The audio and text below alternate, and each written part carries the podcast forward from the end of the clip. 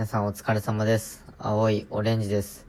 今日は年賀状を出すべき3つの理由について、えーお話ししようと思います。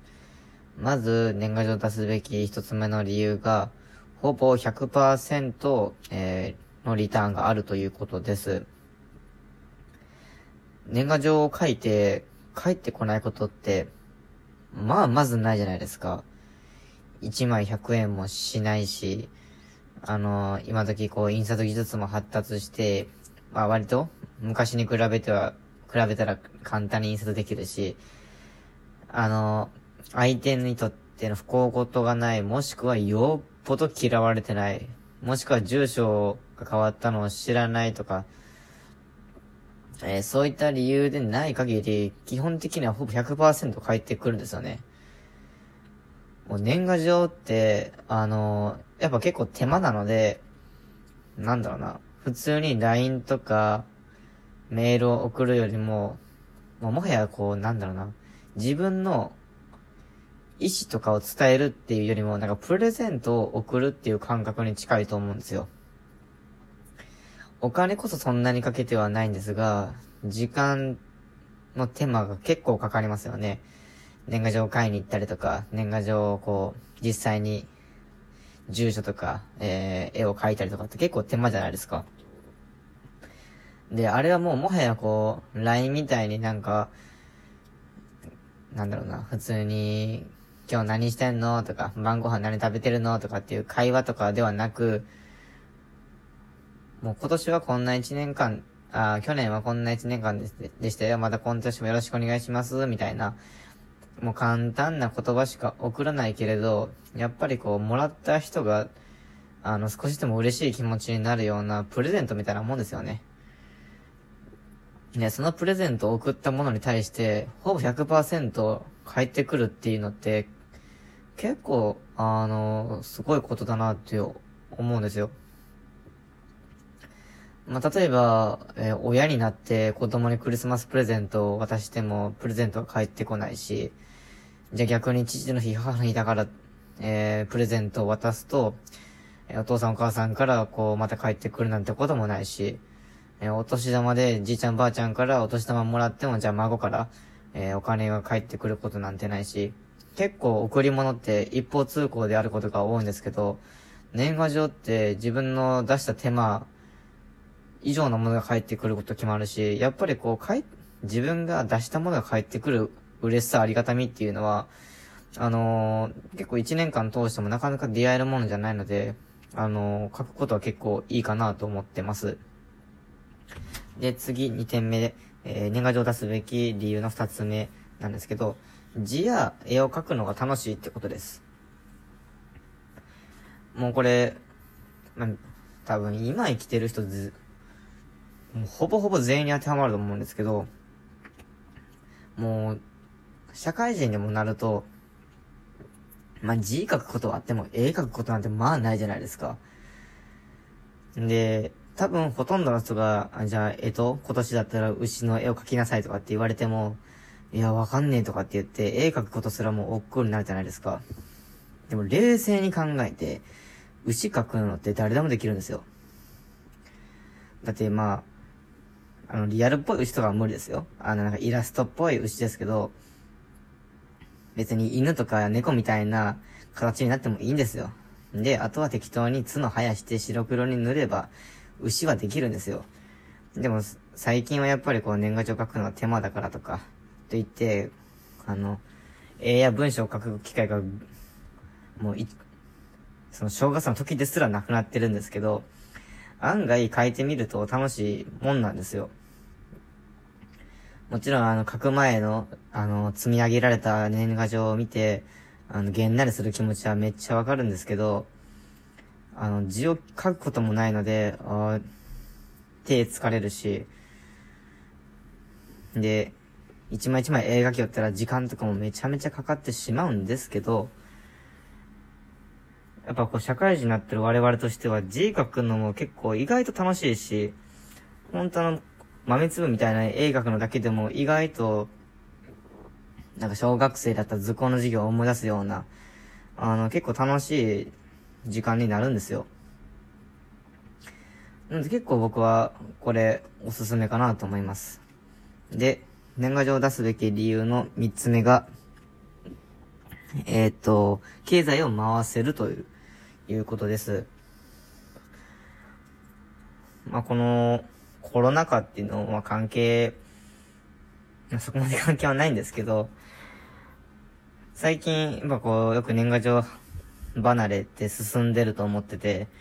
あの、小学校、中学校、高校生も、あの、スマとか、スマホ一人一台持つ時代になってしまって、もういよいよ、あの、明けましておめでとうございますっていうのも、もうほぼほぼ若い世代は LINE とかメールで済ませれるようになってしまったんですよね。僕が小学生の時はまだそんなこともなく、普通に年賀状出していたんですけど、まあ多分今の子供はそんな感覚はほとんどなくて、もうスマホでやっちゃってると思うんですけど、と考えると、もう数十万、数百万単位で年賀状を買ってくれるお客さんがぐっと減ったってことですよね。ってことは、まあ1枚あたり、えー、まあ、細かいね、70円とかにすると、まあ7000万、まあ1億円近く、こうお金が回らなくなったってことですよね。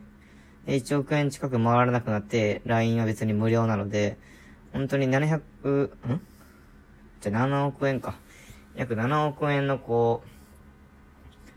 う、動かないお金っていうものを作ってしまったんですよ。で、今、あの、コロナで、あの、なかなか、こう、思うように働けずとか、あの、給料もらえないって人もいる一方で、そこまで生活に支障がない人とか、むしろ給料が上がってる人とかも必ずいると思ってて、で、そんな人たちが、このコロナ禍で何を思ったかっていうと、結局飲食店とか旅行もろくに行けんかったんで、お金を貯めてしまうってことがあったと思うんですよ。で、せっかく、しかも、え、リモートワークの人は、あの、家で暇だっていうことも聞いとったんですけど、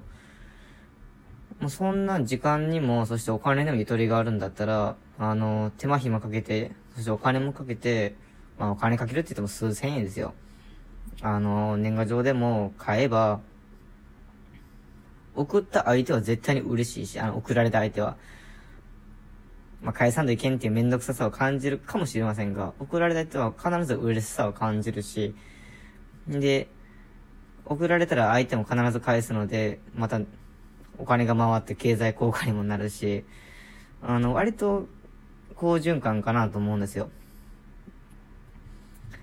で、僕はその以上3つについてお話ししたんですけど、え、100%の、まあ、ほぼ100%のリターンがある。字や絵描くのっていうのは思ったよりも楽しい。で、経済回せるっていうことやったんですけど、あの、ここからちょっと余談になってしまうんですけど、まあ、お金とかって言ってもたかが数千円。時間って言ってもたかが数時間。それらの手間暇をこう、最近、まあ僕もそうなんですけど、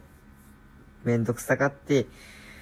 もう LINE で済ますとか、もうもはや LINE でもしないとかっていう風になってくると、もうなんだろうな、結構、愛のない世界というか、本当にこう、温かさのない事態になってしまったなと思うんですよね。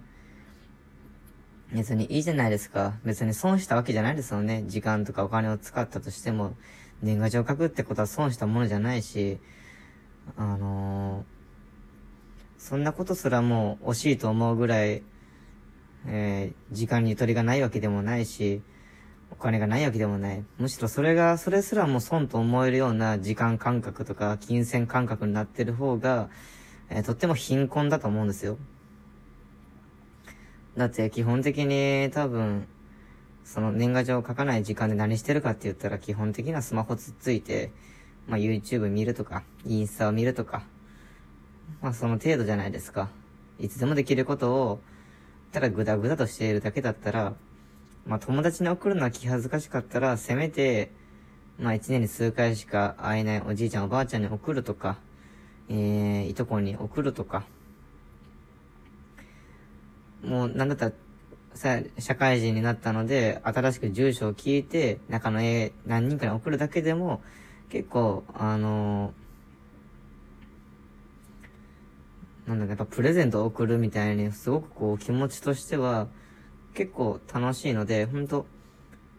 かけた時間、かけたお金以上に、なんか自分のこう達成感とか喜びっていうのを感じられるので、あの、年賀状っていうのは本当におすすめです。で、もう一個余談になるんですけど、もう、今って、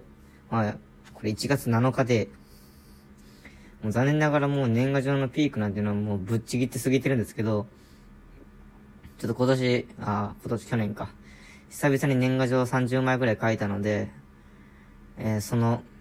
嬉しさとかを合わせて、あの、報告できたらなと思って今回ラジオを撮りました。あの、ぜひ皆さん、時間がもったいない、お金がもったいないとか、そんなこと言わんと、あのー、ゆとり、ゆとりを持ってというか、なんか心に余裕を持って、一枚でも年賀状出してみたらどうかなと思います。はい。それでは、えー、今日のラジオを終えます。皆さん、明日も頑張ってください。